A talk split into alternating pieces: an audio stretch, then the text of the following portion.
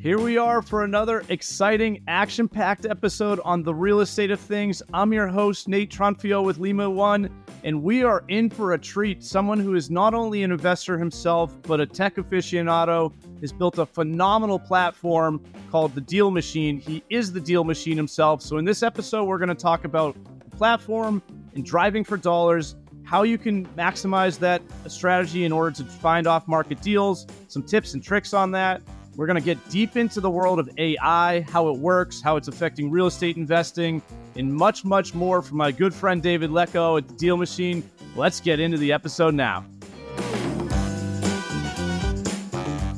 You're listening to the Real Estate of Things podcast. David, man, welcome to the show. Let's let's start getting wild, man. How how you doing? I'm doing really great. Man, it's so funny you called me the deal machine because that's why I named my company that. It's like I had this job and I was actually selling software as an employee. And they actually said every time I close a deal, my boss was like, man, David's a deal machine. So whenever it came time to name this, you know, app that I created, I called it Deal Machine because I thought that people would like that. People would like using a deal machine. Uh, man, I'm jealous because as like a salesperson at heart, like I just wish people called me the deal machine. I call myself a deal junkie, but I don't know. Deal machine sounds a little bit better. So actually, let's start there, man. So deal machine, what is deal machine? Talk talk talk to us about the the, the, the platform product. Of course, yeah, yes. So you know how house flippers they need to find rundown properties to flip, and the common advice that brand new investors get is go look for rundown properties and then look up who owns it and send a postcard to the owner. It's called driving for dollars, and 80% of new investors get their deals that way. I know I certainly did.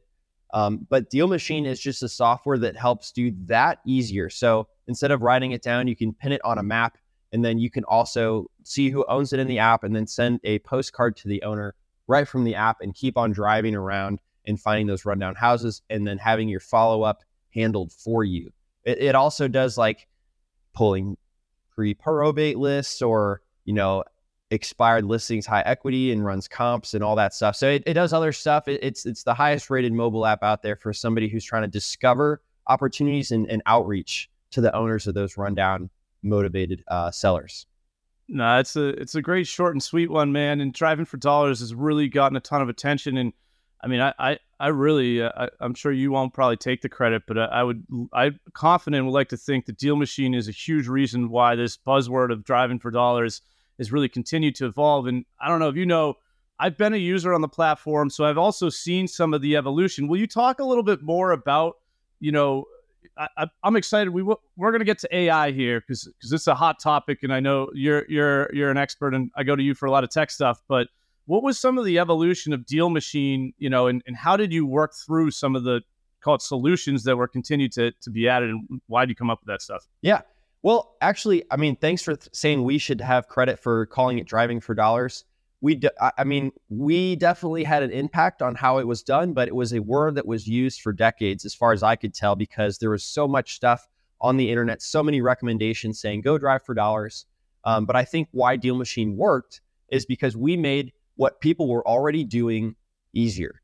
And we took just best practices from other industries and then brought them to real estate investing. So a lot of the tools were always just like desktop only, but driving for dollars is when you're out in the field. So making a like best in class product for being out in the field is something that we did. So it made what they were already doing easier.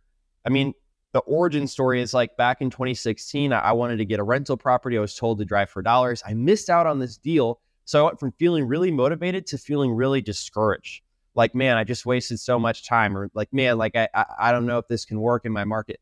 But instead of just giving up, I spent the next weekend making a widget for my phone that would help me with my follow up.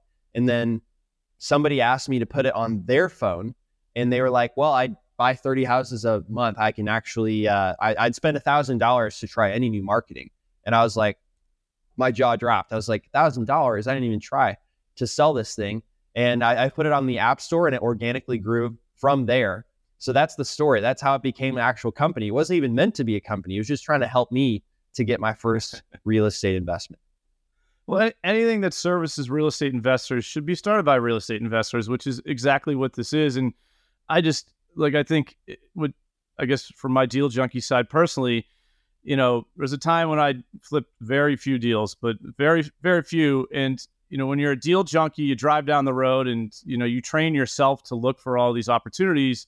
And to your point, like if you can't have something that's mobile and actionable quickly, oh shoot, what do I going to pull on the side of the road, write down the mailbox number, go back. And so, you know, again, you guys are pulling property records. You guys allow for skip tracing of the of that of the owners of those assets. You have a mail integration, which is freaking awesome because you can be a creeper and take a picture of the house. And and so, what is how effective is that? You know, because a lot of people do direct mail in general. How would you just you know sort of dissect the effectiveness of taking a picture of somebody's home and, and you know trying to get to to speak with them as a result? Well, yeah, I just bought a house off market last week, and somebody actually called me and they said they got a few other pieces of mail, but they threw those away and they kept mine because I could Uh, they could see the real picture of their house. It wasn't from Google, it was from somebody who took the picture of their house. And that's why they called me first. So I hear that most of the time when somebody truly wants to sell their house and they're calling me. So just through the anecdotal, you know, evidence, I think it's it's really powerful to use that type of marketing. People want things personalized too, right? So I mean, that, that it just shows sort of that extra TLC. Now, people get worried though because they'll actually be taking a photo of a house in the on the actual street or on the sidewalk, and then they'll try to like hide what they're doing, which makes you look sketchy. And then somebody asks like, "Hey, what are you doing?" And the best thing to do is just say, "Well, I'm trying. I'm interested in buying a house on the street. I really like that one. Do you know anything about it?" And then it really turns the conversation, and they'll tell you stuff you didn't even want to know, like, "Oh, this person has nine cats and stuff like that." So my biggest advice is um, don't be a creeper. Don't try to hide taking a photo. You know, just hold your phone out here so anyone who sees you knows like what you're doing, and that actually will open people up and make you feel more comfortable doing it. So I want to ask you a story, and uh, I really shouldn't be talking this much on a podcast, but I also want to tell a deal machine story myself. But, but, but let me ask you first. So, like, uh, from a success story perspective, you got any cool success stories that, that you can share? I actually just started my own podcast about getting your first wholesale deal this year, and it's called the Deal Machine Real Estate Investing Podcast. And my co host is one of the most successful Deal Machine users. In 2019, he found on social media this 30 day wholesaling challenge. And at the time, he was selling telecommunications service and he was making so much money that they cut his comp plan. He was making more money than the CEO of this reseller that he worked for. So they kept cutting his comp plan. And he was finally so fed up that this 30 day wholesaling challenge was the breath of fresh air he needed to quit his nine to five job. And he actually got his first deal in 14 days. And he made $8,500 when he found the deal, got under contract, then posted it on Facebook Marketplace, found a buyer, made the 8,500 bucks. And he actually went on to do 73 deals that year, which is wild because most people, including myself, take six plus months to find a deal, right? My my first deal didn't come until he had like seven postcards from me. And so some people take their sales experience or past business experience and then they do this thing and they just jump right into it and have a ton of success. And so that's why I wanted him to be the co-host of my podcast because he brings that experience. He's done over 400 wholesale deals now, and what he does is it's all word of mouth and or driving for dollars. That's the only marketing that he does. And so his name's Ryan Haywood. His wife, uh, Meg Haywood, is was a big encouragement for making him do that challenge because she knew he was unhappy. And so now it's kind of like they're spending like weeks in Branson while they've got a few people working their wholesale business. So I would say his life has greatly improved. He's got, you know, kids he can spend more time with, and they're making more money than than he was back at the telecom sales job. So Ryan Haywood is who I would point to for a great success story. That's awesome, man. Uh, that that's awesome. I, I, if you don't mind, just a quick share on on uh, not so successful stories. So it's funny because you talk about driving for dollars and using Deal Machine. You want to show that you're taking pictures. Well, so I was in a suburban neighborhood in Philadelphia, Philly suburbs. You know, average home price about four hundred thousand. So it was actually fairly nice, like a, a, nice neighborhood. wasn't a bunch of rundown stuff. And I was doing it with when I was uh, I was driving. I was rolled the the passenger window down, taking a picture out the window and so it was just creeping, literally creeping along the road, taking pictures of all the houses that I thought could be good, you know, prospective opportunities.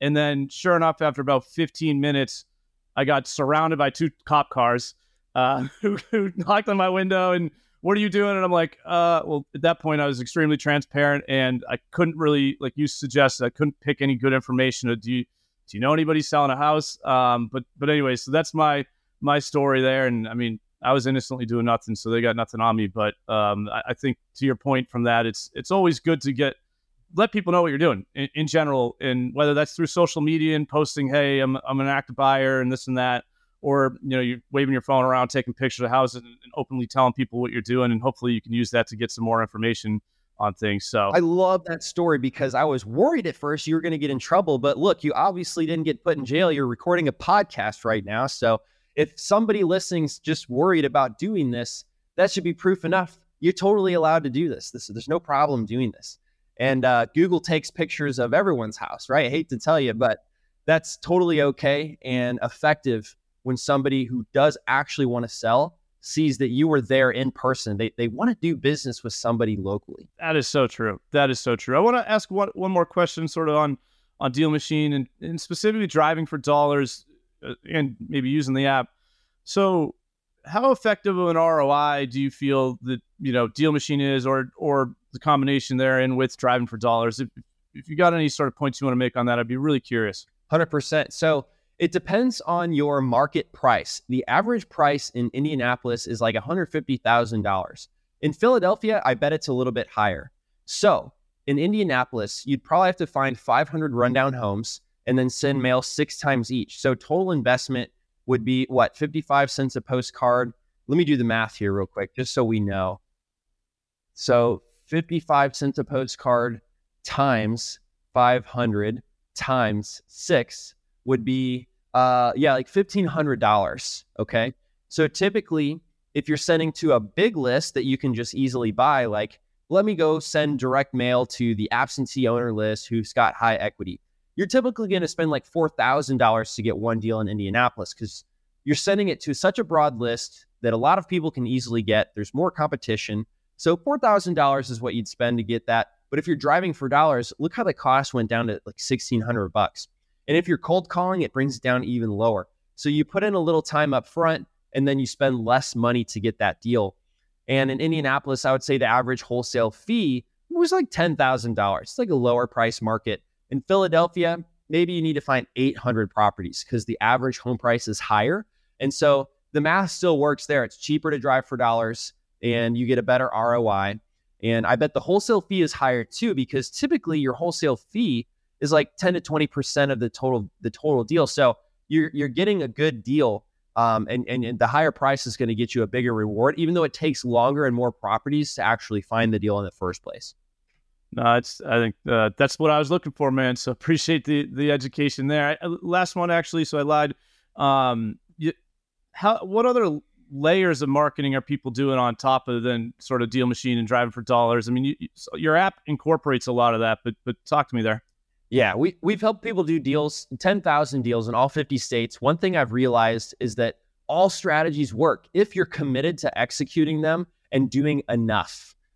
If somebody's not successful, it's like well, they didn't actually execute well and they didn't execute enough. So what I mean by that is like somebody might pick up Deal Machine and then add 20 properties, not get any results and say, "Oh, this just doesn't work in my market." But, you know, people we, we know that every single there's multiple ways to get a deal so it, it just depends on knowing your kpis and if you're a beginner maybe doubling it because you've got to make up for your lack of experience right where you might not close a big percentage as you as an expert would but yeah pe- people would do you know pay per click marketing they might be marketing with a website that they they've used uh, to get seo ranked um, the website's always nice too because you can put that on your postcard and people typically will Google your name or your company before they give you a call. And just having that website, especially putting the phone number on the website too, they can Google the phone number and go to your website, and then you can see you've got a good presence. Um, and so that would be what I would say I see most often people are combining with Deal Machine. That's awesome, man. And, and that's what's just, you guys have built such a great platform. You also have such a great community. So I'm glad that, uh, you're getting your pretty face and voice out there with the podcast because I, I, think it's just only going to help. And again, you, you just got so many good people that I've met that use Deal Machine and, and always speak so highly. So, my man, let's all right. Let's get to the, the the probably one of the biggest tech topics and buzz topics that there is out there right now, whether it's real estate investing related or not. AI, artificial intelligence, man. So let's start with like how is AI affecting and even changing the REI game right now? Yeah, so AI came out about like four or five months ago in a big way, led by the company OpenAI.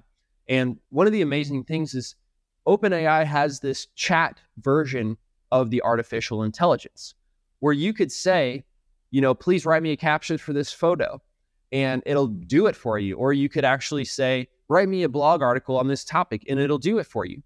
Um, one of the, the, the downsides of it though is it doesn't have access to real estate information, and so we use OpenAI's um, chat version of their AI, and we give it access to the real estate data that we have.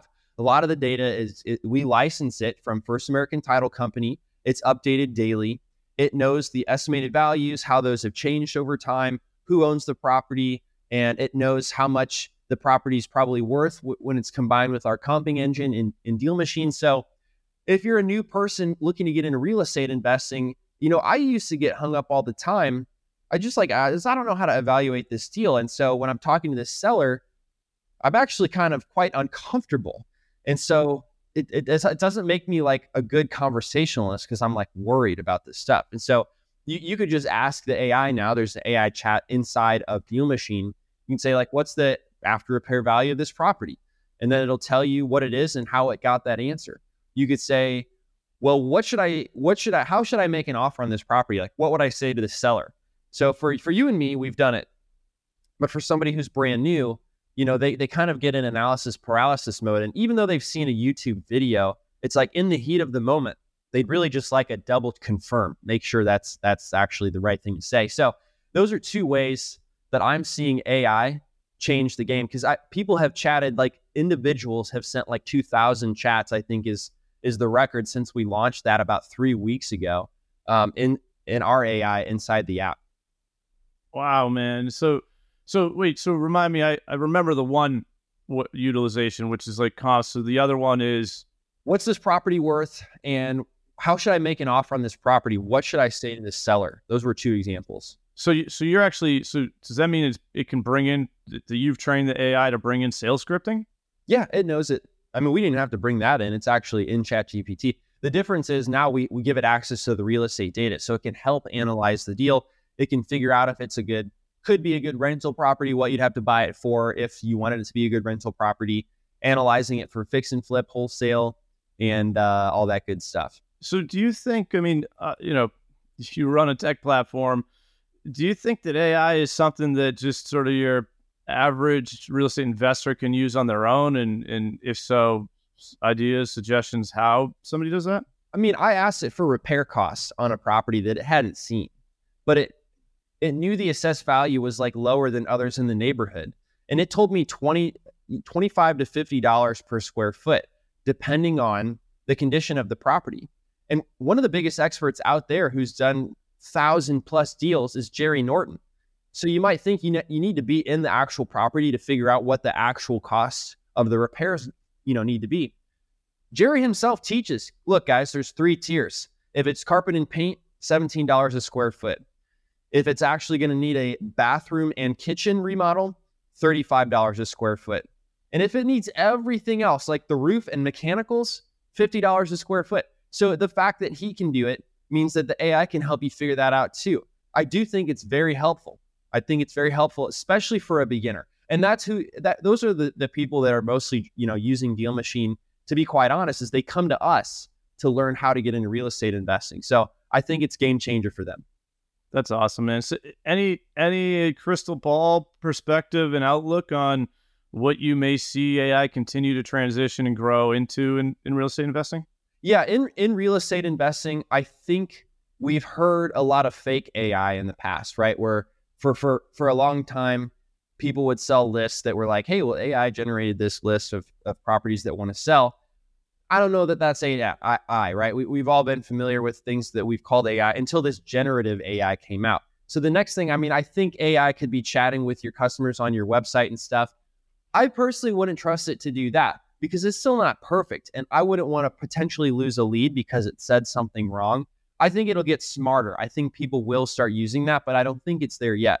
I think using it myself to over to create output that I need, which as an investor is just the negotiation, the cold calling scripts, ideas on getting unstuck from a negotiation. It can do that now. And I can check, oh, does this make sense? Does this feel good to say that? Do I think that would actually help? And I have that human check. That's actually going to be what I'm using it for, what I feel comfortable with right now.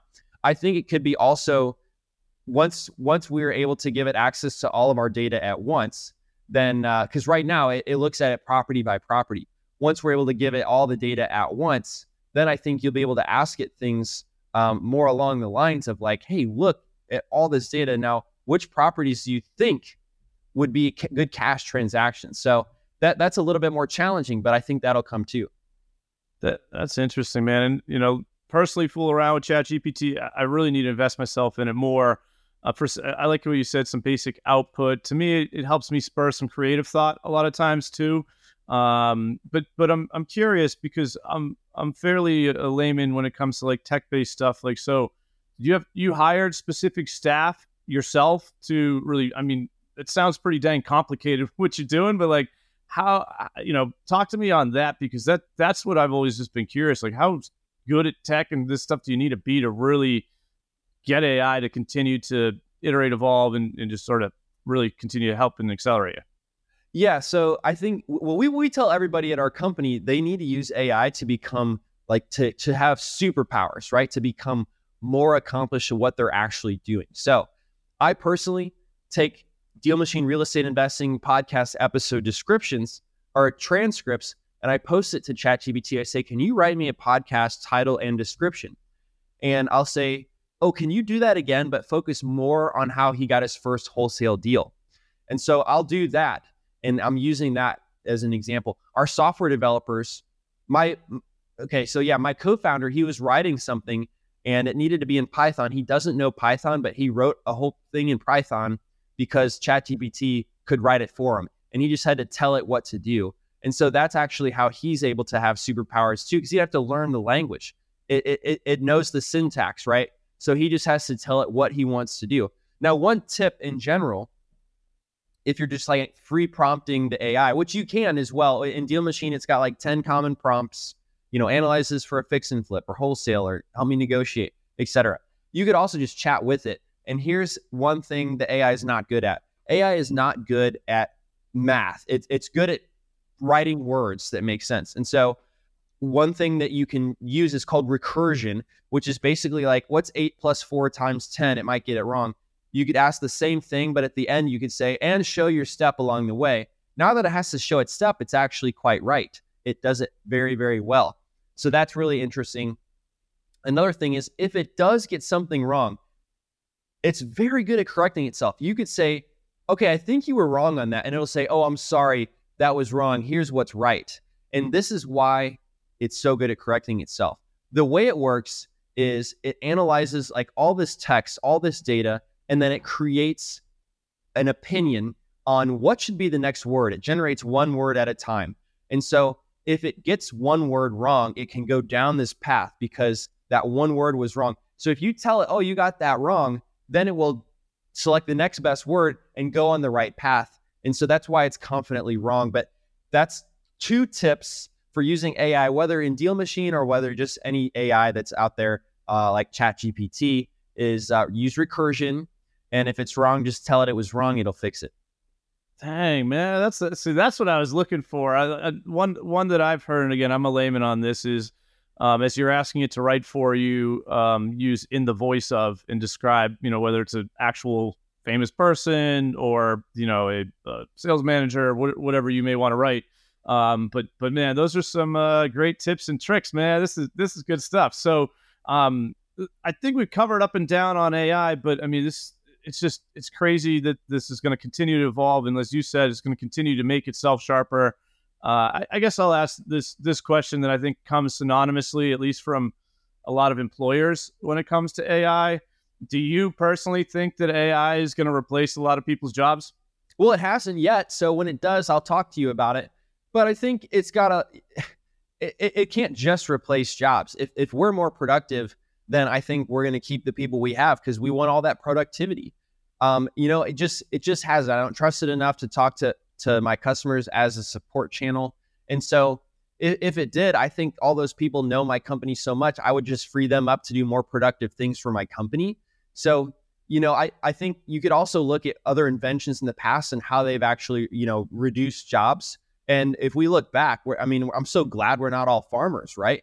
Thanks to tractors, less people could be farmers, and that freed people up to invent things like AI. So it's just, there's always going to be progress made. And I don't think it's killed a lot of jobs since. It's been out for five months. I'm not sure. I'm not seeing that unemployment skyrocketed because of that. if anything, the good old Fed may be, be pushing for it even more. But no, I think that's great perspective. I I absolutely agree. I just would have never articulated it nearly as soundly as you just did. So I just thanks thanks for share, sharing that nugget. So let's zoom out a little bit, man, because again, I I I just uh, I'm always so impressed with just anything tech wise when it comes to you. And so to to real estate investors, like what would you suggest in regards to how real estate investors should use tech to maximize their REI business? Yeah.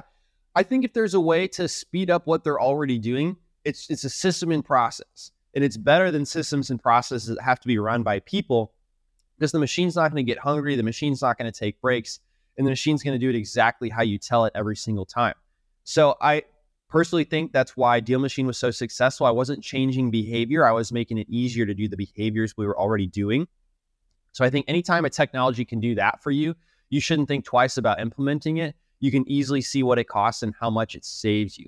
So that would be my main advice for using technology in real estate investing. So let me ask sort of the inverse question then like what what do a lot of investors like make mistakes on in trying to use technology? Any any thoughts on that? Yeah, so I see a lot of people use like uh like Podio for their CRM and I think that that is oftentimes um, they're they're buying too much technology before they're actually um, it makes sense to make the investment. So like classic example, brand new person, you know they they did uh, three deals using driving for dollars, um, and then and then they go buy um, a cold call software. Um, they they go buy you know a, a, CRM that needs to be customized. They go buy a website, um, and they start doing text messaging marketing as well. And then they throw a bunch of stuff at the wall, and uh, nothing sticks because they've they've immediately kind of spread themselves too thin. So I'd really focus on implementing like one thing at a time and really mastering that before just trying to implement a ton of stuff at once and then nothing possibly sticking because when your resources get spread really thin, well, I mean, you, re, time time and energy is a resource. It becomes less efficient and then it can really get you into trouble there. So I would just say implement one thing at a time. Uh, it's a that's that's a good one. It's it's hard for the real estate investor community. It's easy to hear that. It's hard for for the community to follow it. I mean, you and I uh, have been blessed to be in, in a mastermind together. Shout out to the collective genius. You know, I, I think there's just so many different things that people can and do do, and a lot of shiny objects, and a lot of people just want to you know do things because it seems cool or at times you know reality is people want to do it for some vanity and talk about their great technology but you know if you don't have the people and the processes and the systems and then the activity behind it you're really just doing yourself a disservice and and it, it's sort of it's going to detract from from stuff rather than than um than helping it along. So that, i i just again i just very very much uh, agree with with that. So um you know i guess within all the access to data that you and your team and company have, you definitely have to know a lot about sort of like what and where and how to, to invest in a smart fashion. And today's market is ever changing, and you know supply is nominal still. Um, so in today's market, but even in any market, like what what do you think it takes to be sort of a smart real estate investor in, in the market? Well, I think if you believe there's no deals, you're not going to find deals. But if you actually continue finding deals that you know are out there, you're going to find them. As real estate investors, we're in the business of helping people solve problems. So even if there's like a short supply of properties that are for sale, people still have problems all the time. You know, people unfortunately pass away, people's health decline where they need to sell a house that's in really bad condition. Or, you know, it, they may not be able to pay their mortgage because they're unemployed. So even though there's a shorter big supply of houses, people still have those problems. And I think focusing on that as a real estate investor is the way that you continue to find success. Even though the interest rates are high, high, right? They've been way higher in the past, by the way, and people have been investing in real estate for decades. We get in our minds that real estate, you know, the interest rates are too high, so we can't start investing right now. But I just bought a property, meets the 1% rule, even with my higher mortgage payment because of the higher interest rate. So the deals are out there. People always have problems that need solving. And I think if you focus on solving them instead of what's uh, not going your way, I mean, you'll you'll never find a deal if you're waiting for the perfect moment. And that's one thing that I've learned. That's great advice. I think that goes to a lot of other things in life and business and entrepreneurship um, as well. And so, so let me take a, a similar but different step then, like just related to finding off-market properties. Just any any just broad best practice advice? Because again, I know you know you built platform and process and tech and data to help facilitate you know finding off market properties but but what are some maybe best practices or tips that, that you'd have for for the investors listening? Yeah here's three tips for finding off market properties. Tip number one is when you're looking for run down distressed properties do not pay attention to who owns the property. Most people look for absentee owned properties only but most of my deals have been owner occupied the only thing you're looking for when you're driving for dollars is if it's a rundown house, and that's it. Step number two, I would say tip number two is a pitfall that people get into is they think they need to drive in the absolute worst neighborhoods to find these properties. But the flip side is people probably don't want to buy in the worst property neighborhoods. And in a market like Indianapolis, a lot of those houses aren't even worth fixing up. If they're if the best house in the neighborhood's worth 50 grand and you're buying something that had fire damage, it's like how are you going to fix that up for less than 50 grand? You're not. So you can't make money in that market. Look in just around, start around your house, and you'll start to see properties that aren't keeping up their bushes, that have a gutter dent, that have biological growth on the side of the house, and start adding those properties, the ones that look just a little bit less than the rest of the properties in the neighborhood. And then also people think that they can't do it in their market. They think that their market's too saturated. And I'll just tell you what, if people are doing deals in your market, then you can absolutely do it too. And it's better to look at properties that are right there when you're starting out in your backyard because you can actually meet the seller. And that's a big advantage. And you just have to know your KPIs for your market and focus on doing those before you decide if that's not a good market. So that's three tips when you're finding off market deals. Dude, some good ones, brother. You've been bringing the heat, man. I got I got one last question here that I'm really curious on because you just continue you're always in the game and in my opinion ahead of the game. So like and you probably think about this and if you can't share anything because you got something going, let me know that, but if you were to start a whole new company, completely different than DealMachine, you know, in, in any realm, specifically maybe tech, what would it be? Man, I've got to say this I wonder, I wonder, okay.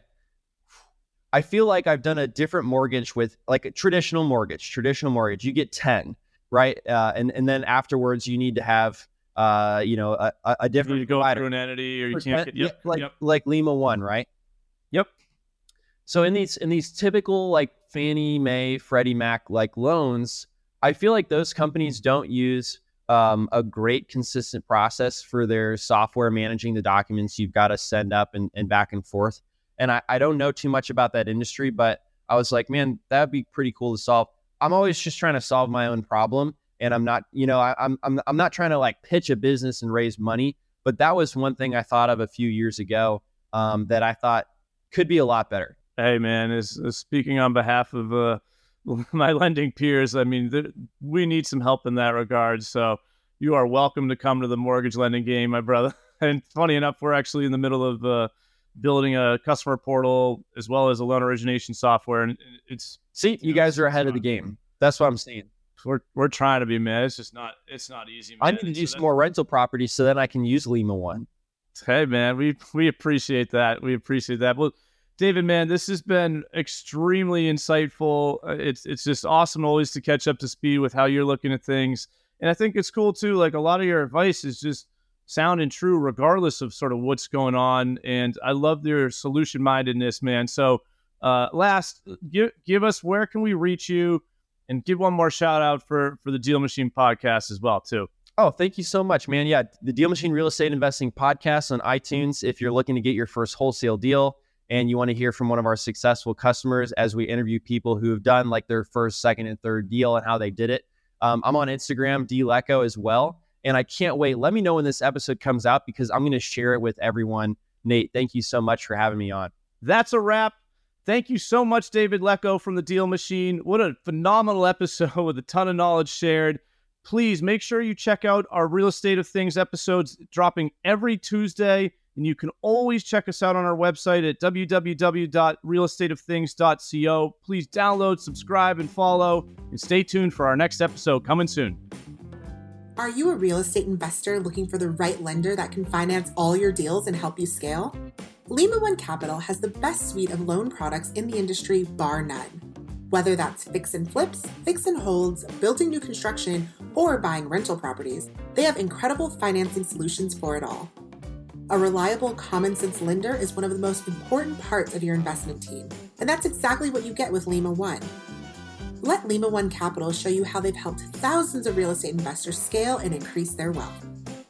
Check out limaone.com or call 800 259 0595 to speak with a consultant in preparation for your next project. Thank you for joining us today on the Real Estate of Things podcast. Subscribe and tune in weekly for new content from the industry's best while we continue to unpack the nuances of this dynamic market. Follow us across social media for additional insights and analysis on the topics covered in each episode. And remember to rate, review, and share the show.